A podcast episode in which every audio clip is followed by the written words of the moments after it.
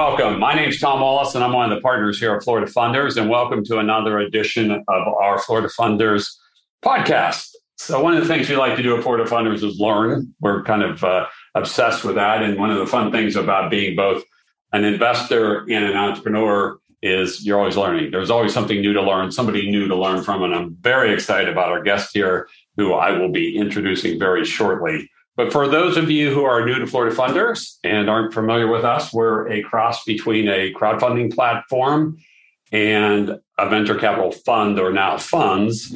And we're focused on really finding funding and helping build the next generation of Florida technology companies and beyond.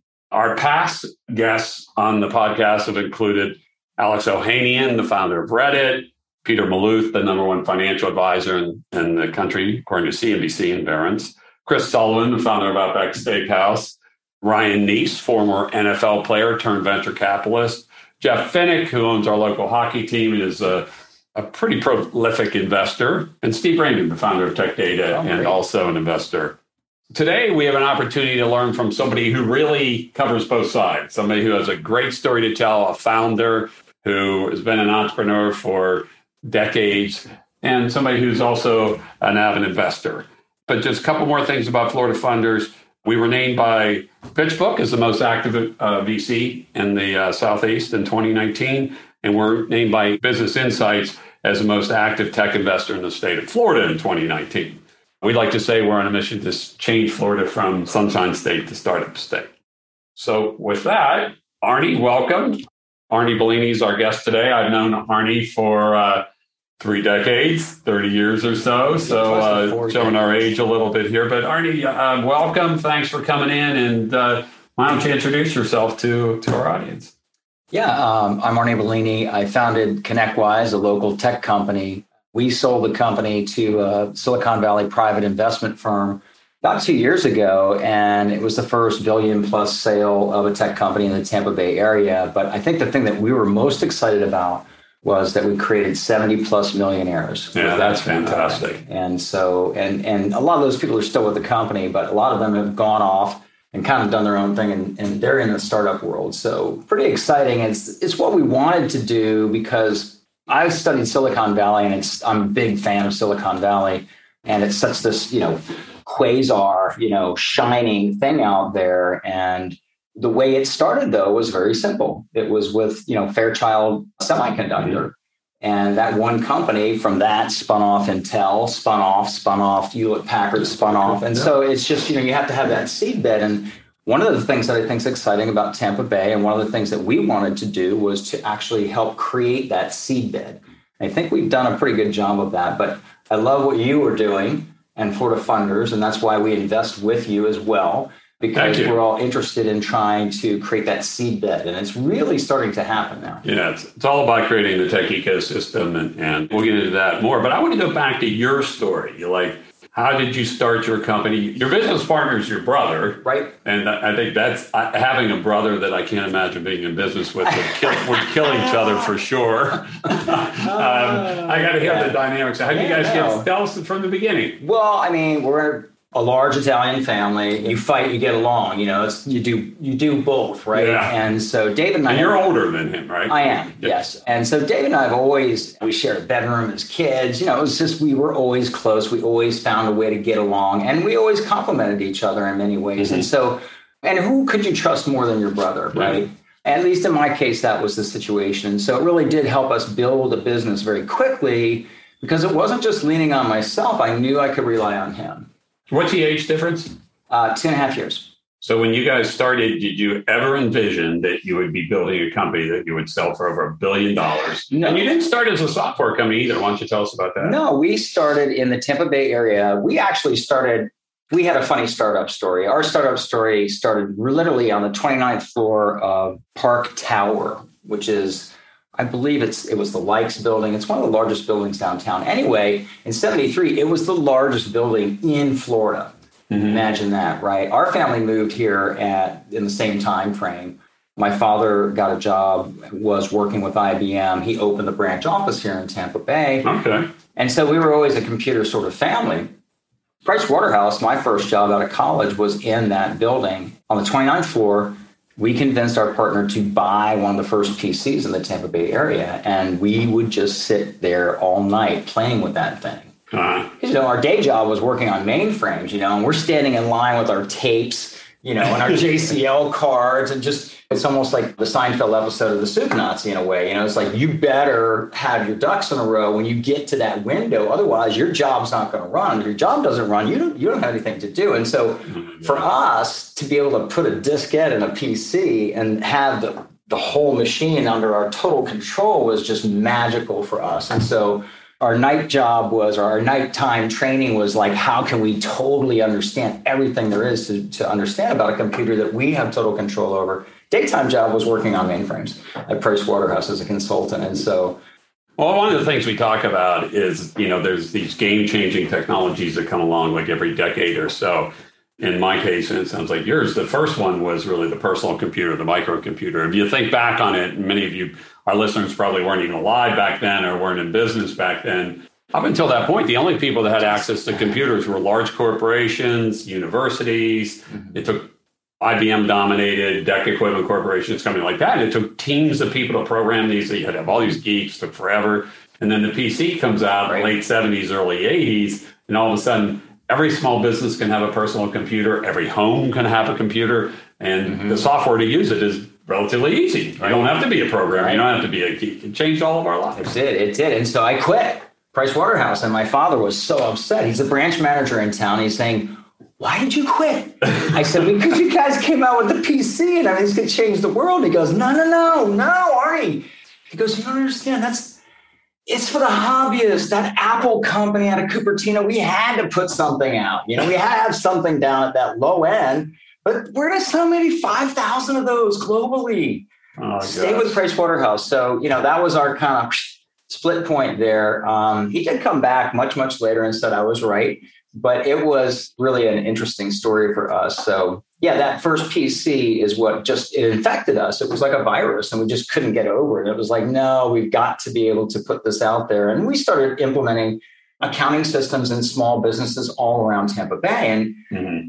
Well, now at first they didn't work, right? I mean, at first they were not, they weren't networks. there was that. They were, yeah, there was that. They weren't networks. They were not works, right? And so we're trying to make these networks, these not works, become networks. They're trying to make them work. Corvus, you'll remember these, you know, Cor- Corvus, and and anyway, I don't want to go down memory lane, but I mean, yeah. nothing was standardized. Is the point, right? Nothing was standardized until you know Metcalfe and his boys literally just put out the Ethernet standard and sort of made it open source, and that was really smart. So you know that standardization is what brought all of this connectivity that we now have into reality. You're putting in accounting systems into small businesses. You sold hardware too, right? Yeah, we sold hardware. hardware. Yeah. So back then, I think we were called VARs. Resellers. Now they're MSPs. yeah. but well, I mean, we're still doing the same thing. We still have that same business up and running in town with our same client base doing the same things. Now it's changed over the years, right? Yeah. I mean, but you know, you just keep following the technology and you just keep helping small businesses get it, getting the most dollar and most profitability out of every one of their investments in technology. And that's just the game that you play, which brings us to a lot of investment in security these days, right? So this business that we built was so successful that we said, ah, we got to find software to run this thing. And we looked and we looked and we looked, and there was really nothing that fit us. And so, really, out of necessity, we said, ah, we're going to have to program this thing. Well, I had been a programmer, so I started programming it. What year was this? This was like 19. 89. We started you were in business for quite we a while started, before you did. We, yeah, well, we had to have a problem, right? We didn't have any problem. We were growing. And when we started to scale and really needed systems to try yeah. and scale, you know, either you're going to hire a million people to scale or you're going to do it smartly with good systems, right? And so we wanted to do it with good systems and there weren't any. And so we had to create one for ourselves and we never intended on selling it until a bunch of our buddies saw, you know, they came over and visited in the business, saw what we were doing. They said, dude, you, you got to give me a copy of that. Uh-huh. And we reluctantly started letting people use our software and we started charging them for support. One thing led to another and it just went like wildfire. But this is before the this is before the cloud. and originally you were oh, selling, yeah. you were selling everything was on premise. We were selling the you know we were selling server based software to run your entire technology business. And so we wanted something that would only really really focused on technology businesses because you know we have small little jobs that we have to do. We have big projects and we have a mixture of both, right? And we have people that we got to keep billable and well, they've got to put their time in so that we can charge our clients. And all of that is kind of a complex thing unless you have systems to do it, right? And so yeah. we just we figured out all the proper algorithms for that and we started basically building our best practices into the software. Yeah. And that's what really sold it because once you were on our software package, you know, if you were in the technology business and implementing networks or helping out small to mid-sized businesses, they're called managed service providers today. Yeah. Managed service providers, you know, it so, became a worldwide phenomenon and we just started selling globally. So all of a sudden it's like we went from we're never selling this to like we're selling it. Well, that's what I want to ask you about because that's a that's a big shift. I mean, I've watched this movie a lot over the years where a company is a services company because that's basically what you yes. were and then you became you became a, a, software product company. It's very hard to do both those things well. When was the tipping point when you realized that hey we're really more of a software company. That's the big opportunity here not really being a service company and not right. being an msp sure.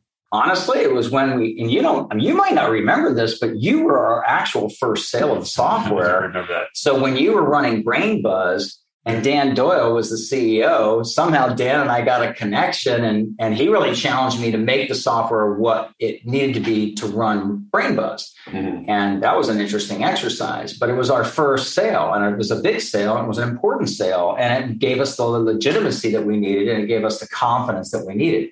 And so I just wanted to connect the dots. I did remember that. I was, yeah, I remember that. We were your first contact management system. Yeah. You replaced us after a couple of years. Um, I was gone then. I, I only spent about 18 months in that business. But still, you're, you know, the software side, it's kind of like the, the tail's wagging the dog, right? I mean, this is the smaller part of your business. And then hmm, yeah, sure. That's where brother comes in real handy, right? So that's where David and I said, I told David, I said, David, look, you could run this, the value added reseller managed service practice. You could run this with your eyes closed. We, we don't need to both run this.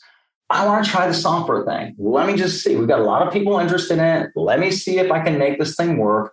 And he laughed at me. He told me, You're crazy. You got to have like $5 million to start a software venture. And I said, You know, I don't know. I mean, let's just see what happens. And, yeah. and one thing led to another, really. But that's how we were, you know, my, I was able to totally focus. And then he totally focused on the, the legacy part of the business. And so it worked out great. Yeah worked out really well. It did. All right, now along, I got to interject this. So I understand you're a swimmer. Yep. and uh, I am. You swam the English Channel somewhere. Where did you find time to be building a software company? And I mean, I got to believe that I'm not a swimmer, but I got to believe it takes a lot of training, a lot of hours. You put a lot of time on the golf course. You're a good golfer, so I mean, it's know, a little different than swimming. If I could get you to put as much time in swimming with me, and I could show you exactly how to do it, as much as you do in golf, you would get across the channel as well. But it was kind of that thing. It was me saying, can I actually do it? Right. I mean, if I channel my efforts into this, can I actually do it? I was already a swimmer, but I wasn't a long distance swimmer by any means. And I always like to have, and this is great, I think, for founders. As a founder, you can be completely consumed and often are by your business. Sure. 100%. And so the English channel and other challenges that I put in front of myself, that was just one, but other challenges that I put in front of myself, literally annually, I would put a major physical challenge out there for myself to accomplish. And I had to accomplish it just like I had major goals with the business, right? So it helped me stay balanced. And I always thought an important part it's hard to stay balanced when you're a founder. Sure. You've got a company that's just growing like a weed. It's like you want to put everything you have into it because you're just watching it grow, watching it grow. You have to stay a little bit balanced. And so, you know, because typically founders are such A personalities, at least I know I was and am, I needed something to balance me out. So I I, I chose the channel because mm-hmm. I didn't know if I could do it. I, I was afraid of doing it. And I said, well, yeah, and this is the perfect reason to try to do it. And how long did it take you to? I'm slow. not, I mean, like your I'm time. I mean, not like it. Was this oh, like okay, a, okay. Did you do it in a year? Like you said it in January one. I'm well, do this. Seven, no, no, I'm not that slow. It only took 17 hours. no, I didn't mean that way.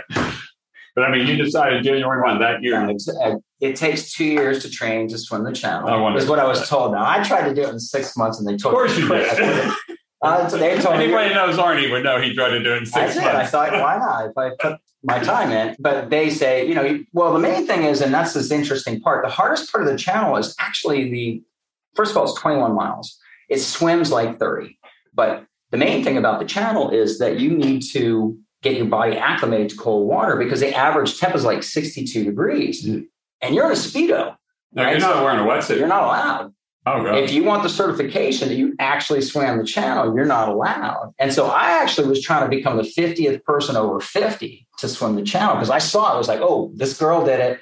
She's over 50. Oh, got 47. And it was Oh literally that season. It was like, it was ticking off 47, 48, 49. I was like, I needed my day. I needed to get in the water. Anyway, I was hoping ESPN would call. You know, come on, 30 over 30. Why not 50 over 50? they didn't call you? never called but you know so it was just a fun challenge for me and i really did enjoy it i learned a lot and i think you learn a lot about yourself when you face your fears like really things you think you can't do and then force yourself to break them down and and figure out how to do them uh, and it doesn't Well, that's always have to very that's very impressive. And at the same time, your father, you have two, three two, kids, two sons two sons. yep uh, lauren my wife And now are they and- involved in the business? Yeah, yeah. So Arnold and Peter and my wife Lauren are all involved in Bellini Capital as well as Bellini Better World. So, you know, we're investing in tech companies in the Tampa Bay area and the whole family's involved in that. And we also are investing in the community in a lot of ways, and that's Bellini Better World. And so we are making investments in education, making really big investments at USF because they helped us so much when we were, you know, growing as a business. And so we're making That's your alma mater too, correct? It is. Uh, University of Florida, uh, undergrad, University of South Florida for my MBA. Okay. And I thought it was such a great program.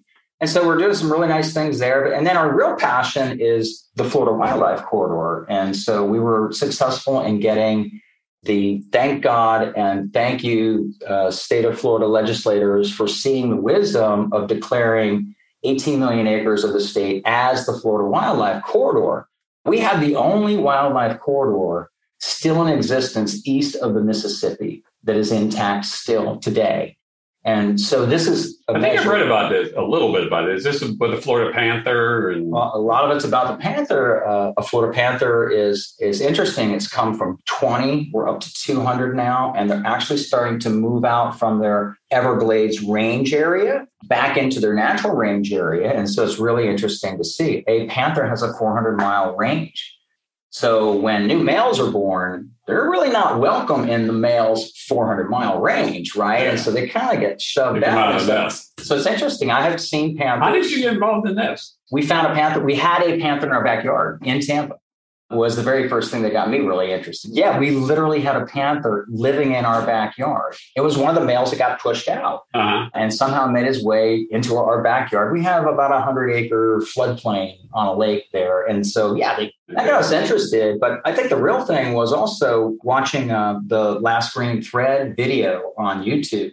Is about three explorers in Florida that took a trek from all the way from the Florida Keys all the way up into Alabama, Georgia. Yeah, one of them's uh, the, the the photographer. What's his name? Carlton Ward. Carlton Ward. So. Carlton Yeah, Ward Jr. And so we're working real closely with Carlton Ward and that. Love Mallory. his work. Mallory Lykes Dimmitt was one of the others, and then Joe Guthrie was one of the others. So we we've brought Joe Guthrie back from Georgia. He's doing bear work. He's doing large carnivore work with the panther and black bear in Florida now. So we've got him on a grant coming back down here.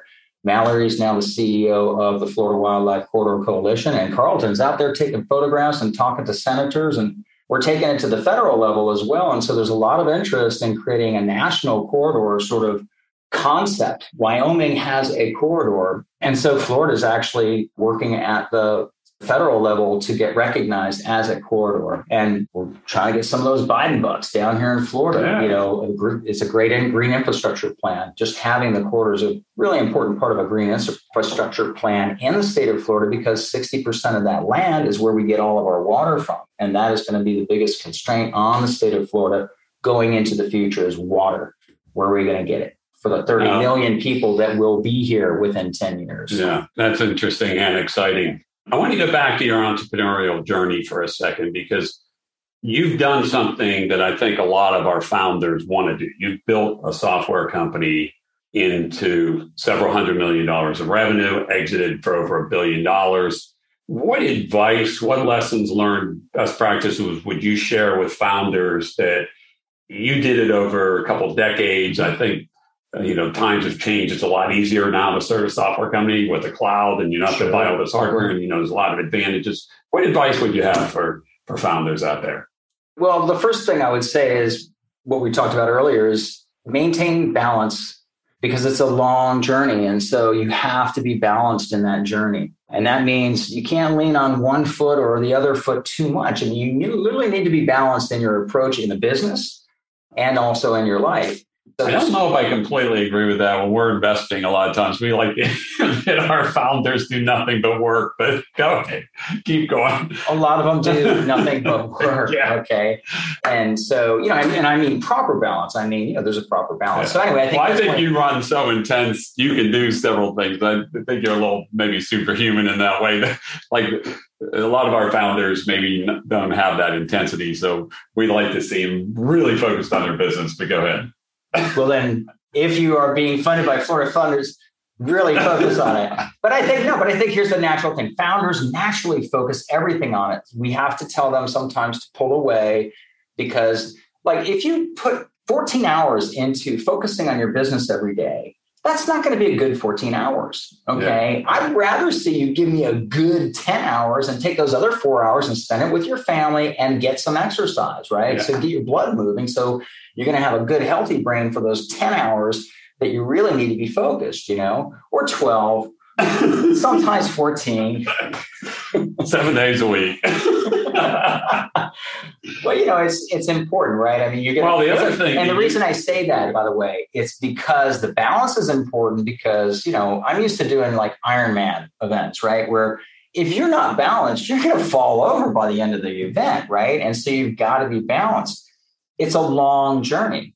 The road to success is absolutely available, but it is a long journey. And if you're not balanced, you're not going to make it the whole way, is yeah. my point. Okay. Yeah. Success no. does not happen overnight. And you know, so many people talk about, oh, instant success. It's like that's every founder knows that's such a joke, right? There's yeah. no such thing. If you ask any of us, when was the day that it all came together? The answer is yeah, the last 20 years, you know, or the last 10 years. It's like so it's, it's, a continuum and it's a it's a journey. And so it's a long journey. You gotta be you gotta be balanced to make the entire journey. Yeah, I, I know one of the things that, you know, we always we're out talking to founders all the time. And one of the things we do not like to hear is, oh, I'm going to build this in three or four years, flip it, and then I'm going to do this. Like that is just not, not to you founders out there. Don't ever say that to an investor. yeah. Don't, none of us want to hear. Yeah. Well, actually, the, the last guy that I know that did that well was Chad Hurley. He was the founder of YouTube. He sold it 18 months later for, for like a billion eight to, to Google. I actually spent some time with Chad. We went to the same school, but that's an anomaly. And by the way, you could argue he sold too early, right? Well, yeah. I mean, what did he sell for? He sold for a billion eight after 18 months. But, you know, what's the word today? I, yeah. He sold too early. Yeah. So, but anyway, yeah, it's, I think balance is an important thing. And I think, I do think intensity is an important thing because, like, when you have a problem, a lot of people procrastinate and they kind of avoid it. You know, ah, maybe it'll go away. Ah, it's like what we always do is we attack the problem as soon as we can even get an idea of what it is and confront it, right? Whatever that might be. You know, it could be a security breach in our software, it could be whatever it might be, right? Mm-hmm. Thank God that's not happened at ConnectWise. We're one of the few. We're really lucky about that. But as a business, I think you have to attack the, your weakest point. You have to be focused on that. And that's not the funnest thing to do, getting up in the morning and thinking, where's my weakest point in my business yeah. and what am I doing about it today? But I think that's an important thing to face up to. And I think that's one of the reasons why English channel, all these things, it's like very fearful things. It's like, well, running a business and being a founder is a fearful thing. Sure. And you better get used to it. Only the paranoid survive, right? Isn't that what uh, Andy Grove said from Intel? Okay, so you have this huge exit. You're doing a lot of great work in the community, a lot of philanthropy, your your your wildlife initiatives, but you're investing. Yes. And you're you're an investor now. Absolutely how's that going and, and tell us a little bit about that and what yeah. kind of investments and things are you looking for that excite you yeah so we're we're looking for unique sort of unique positions companies that have unique positions or situations and so one of them that we've invested in that we think is really interesting is Marxent i just which is also a florida funder portfolio company That's great. Okay. yeah. And so, yeah, you're right. And so I think it's a fantastic Yeah, technology. Uh, and Beck and his team have got a really great concept. I mean, you know, when you think about 3D, well, when you think about the world we're living in today, where if you wanted to buy furniture, it's like, what are you going to do? You're going to go down to a rooms, you know, rooms to go and look at each one of them. It's like, wouldn't it be easier if you could just do it online? But if it was a good and accurate, pleasurable experience, actually just dragging and dropping chairs and sofas and pictures and little accessories into a room and going, I like that, and hitting a button and having it go to a shopping cart. That's cool. yeah. And so the fact is that they've done a really good job of really focusing on that user experience. And that's where they're going to win big, you know, Yeah. really big. Well, I always found I, I built a house about eight years ago, and you know these interior designers would come in with a splotch like this big and say, "Imagine this is you know your tile on the whole floor, your ceiling." I could never do it. So Marxent does a great job, and they're really focused on that whole home goods space of enabling you to virtualize and visualize that through uh, augmented, or actually, I guess it's more VR than augmented Yes, reality. visual reality yeah and so it's really cool too because they literally because it's been so successful it's now you see it spilling over to outside decks it's now perfect for designing an outside deck so lowes is picking it up you know and lowes picking it up well home depot's got to pick it up so it's just a great scenario they're they're really on fire with a product that's unique and has many patents and so that's a pretty pretty cool product i think Yeah. yeah, Yeah, so cool things like that Located right here in St. Petersburg. Mhm. Yep. So that's very cool. Knack is another really cool company for very different reasons. It's uh, I think it's very Knack is virtual tutoring to college students by college students. So it's a mm-hmm. peer-to-peer sort of tutoring, and it's an interesting company, interesting founders, but I think a very needed sort of technology for today. And University of Florida has picked it up. So has University of South Florida, and it has made an appreciable difference. So we're actually getting KPIs to see like how much is it moving the needle on GPIs. What we're finding is that students who are struggling and maybe have, and usually those are the students that have to work a job and they're struggling. Mhm. This is a great product for them because it actually helps these people who might get D's get C's and B's and still stay employed, get over the hurdle, get a college degree, and move on to bigger and better things and opportunities. And so I think that's a really great product for that reason. Yeah. As you look out there and across all these technologies that are coming on, we use, we mentioned augmented virtual reality, artificial intelligence, 5G is coming up, autonomous vehicles, cybersecurity. You have an extensive background that. What excites you the most out there about what's coming on mainstream here in the next few years, coming coming five, ten years? Yeah, I think I think you know I think the answer is all of what you said because the fact that it all can now be integrated, right? I mean, think about the network effect of one piece of information connected to a second piece of information. Well, that's useful. A third piece, a fourth piece, because once you start connecting that, that many things, all of these things will be connected to the internet. So imagine artificial intelligence combing through data, just volumes of data from Oh, from yeah. from sensors and and switches and gauges that are feeding everything into it you know say from a oil refinery system or from an oil pipeline you know none of that stuff is going to be an unknown issue anymore they're going to know what's happening inside of a power plant inside of a refinery along a pipeline of any sorts and so those kinds of information is going to give us a lot more control over networks that constantly are going haywire so I think that's one of the things that's exciting. But the fact that you start putting all of this And that plays information in the whole place, Internet of Things. I didn't even mention that. yeah, well, when you put all of this together, that's what's going to be really cool. But then the real beauty of where we've come from is we've we've digitized everything. So like all the knowledge of the not all of it, but most of it, we've digitized most of the knowledge of the world. Well, now you can actually go comb through that. Now we're adding all the da- data and sensor from real time events into the same place. So it's kind of the infinite possibilities of what you can do with, say, artificial intelligence and or other technologies that are now on the fray with all of that data. But there's going to be some constraints, and one of the constraints is, well, we've got all the data now, and we're getting more and more of it, but we've got to secure it. And until we can secure it, we don't get to really move this equation much further forward because the stuff that we're now getting ready to do with data is so important, so sensitive, and so secure that if we can't secure that, we really can't, with good conscience, compute it and create algorithms on it. And that's where the real line comes on artificial intelligence because that's a national decision, nation by nation. So is every nation going to have the same set of ethics? I don't think so. Mm-hmm. I don't. I don't think Putin's going to have the same same ones that we do. But yeah, now the security thing is going to into everything, right? I mean, you have all this data, you have all this stuff, and if you can't secure it, not only is it an ethical decision, it's also a financial one. I mean, every company's facing that, right? Yeah, and everyone has to. And I think really the big and what what is the real constraint on security? To me, is the cost of security. The cost to secure your your, your network, your data. It's too expensive. I mean, unless some people can come up with open source solutions and start crushing the price of security, we're going to be in a world of hurt.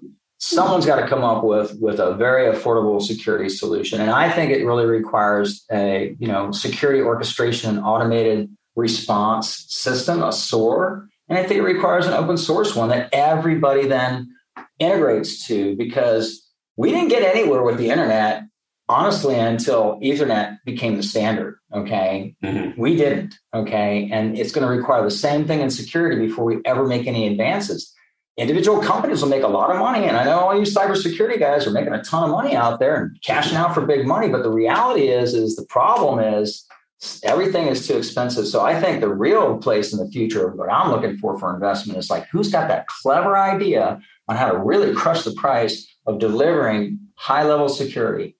Arnie, this has been great. What a great story you have. I, I guess the one one question I do like to ask is a final, and, and then I'll wrap up here is if you were starting a company today, what would you what would, what would it be?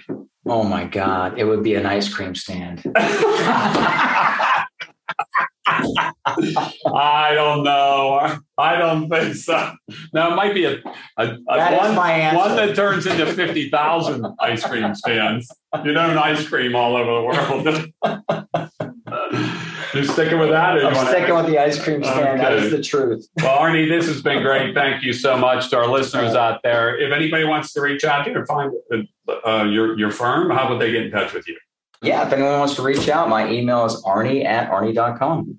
Okay. Pretty easy. So thank you. This is Tom Wallace. Again, Florida Funders. If you want to know more about us or find out more about us, go to floridafunders.com. If you're a founder, you can go out. We have a very simple five minute application process to get you into our process to, to be looked at or considered for funding. And if you're an investor, we have a wonderful portal with tons of information about how to invest, how to angel invest, and how to do it wisely. So thank you for joining us and uh, all the best.